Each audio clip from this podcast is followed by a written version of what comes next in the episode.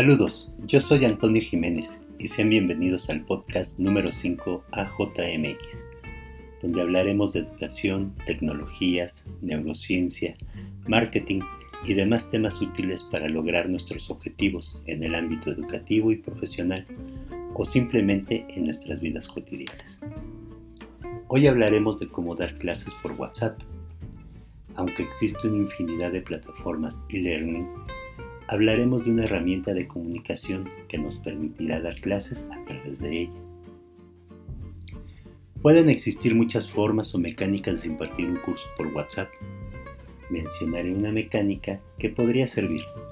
Lo importante es que esta forma les sirva de base y empiecen a implementarla en sus cursos y con sus alumnos. Pero antes que nada nos preguntamos, ¿por qué debemos utilizar WhatsApp? ¿Por qué no utilizar otra plataforma como Moodle, Blackboard, Google Classroom, Teams, Canvas, Camilo, Schoology, entre otras? Esta pregunta es muy fácil de contestar. Utilizaremos WhatsApp porque casi toda la gente, por no decir que el 99.99% de ellos, han utilizado WhatsApp o saben cómo se utiliza. Es decir, por el uso generalizado del WhatsApp, tanto los alumnos como los padres ya saben utilizar la aplicación o tienen idea de cómo funciona. También debemos de recordar que lo importante no es la aplicación que se utiliza, es lo que se transmite por medio de ella.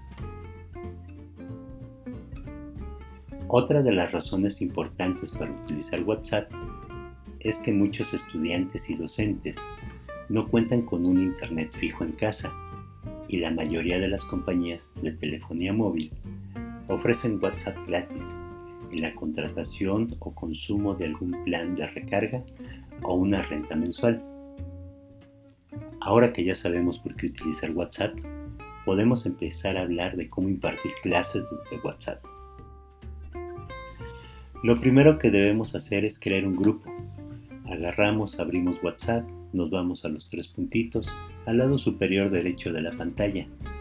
Abrirá una ventana y le damos con el dedo donde dice Nuevo Grupo.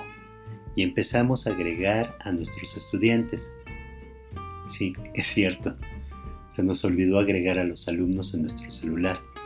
Bueno, yo sé que es una tarea un poquito pesada, pero va a ser divertida. Vamos a ir agregando de a uno por uno en nuestra agenda del teléfono a todos nuestros alumnos. La mayoría de las agendas en los teléfonos cuentan con varios campos, que son nombre, apellido, compañía. Por ejemplo, en la compañía podemos poner el grupo del cual es el alumno, para así tenerlos organizados. Bueno, ya que los tenemos a todos ahí adentro, ahora sí, abrimos WhatsApp. Le damos a los tres puntitos, del lado superior derecho le damos en Nuevo Grupo y agregamos a uno por uno de los alumnos. Vale la pena mencionar que si no los vemos a todos, podemos buscarlos por medio de la lupa. Ya que los tenemos ahí, configuramos nuestro grupo. Nos vamos a Información del grupo y en Ajustes del grupo damos Editar información del grupo. En la ventana que abre dice: elige quién puede cambiar el asunto, el icono, la descripción y la opción de mensajes temporales de este grupo. Normalmente viene activada la opción Todos los participantes. La cambiamos a Solo administradores y le damos OK. Esto se hace para que los alumnos no cambien el nombre del grupo o también la información del grupo y listo. Ya tenemos a todos nuestros alumnos dentro de un grupo de WhatsApp. Y ahora, como docentes, ¿qué es lo primero que vamos a hacer? Recomiendo que lo primero que hagamos sea saludar a nuestros alumnos, establecer horas de participación para estar evitando que esté sonando el teléfono durante todo el día.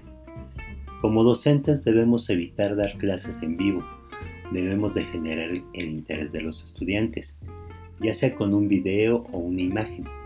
Se puede compartir y le agregamos un pequeño audio donde explicamos el tema.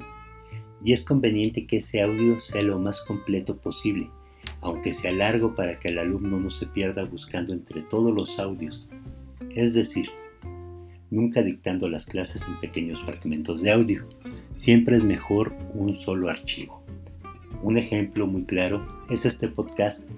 Aunque es un poco largo, está completo para que puedas dar clases por WhatsApp. Continuemos. También, como una de las recomendaciones importantes, es que las tareas se deben de entregar de forma individual en chats individuales. ¿Qué es esto? Esto es que el alumno le va a enviar la tarea directamente al maestro. ¿Y cómo se las va a enviar? Pues se las va a enviar por medio de una foto. El alumno hace su tarea en un cuaderno. Una vez que la termine, le envía la foto donde el profesor va a tener la oportunidad de calificar y regresarle al alumno ya calificada la tarea. Esto es muy fácil. Agarras, cargas nuevamente la imagen y le das la opción de editar. Con el lapicito puedes escribir con el dedo sobre la pantalla y ahí ya le pones la palomita o su tachecito y su calificación. También puedes grabar un audio con la retroalimentación específica para cada uno de los alumnos. Es muy recomendable que el alumno integre las fuentes donde se apoyó para hacer su tarea, ya sean los libros, páginas de donde sacó su tarea o los videos de YouTube. Y bueno, recuerden, recibí las tareas de forma individual.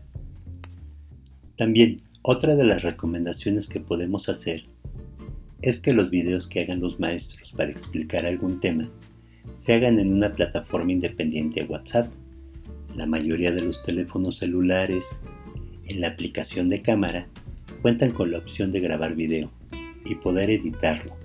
Recuerden utilizar siempre medios audiovisuales, grabar con suficiente luz, fijar la cámara en un soporte y sí, lo vuelvo a repetir, no grabar directamente en WhatsApp.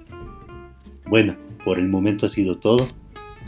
Espero que puedan dar clases por medio de WhatsApp y sea de utilidad para todos aquellos que no cuentan con una plataforma e-learning dentro de sus instituciones educativas y recuerden siempre recibir las tareas de forma individual.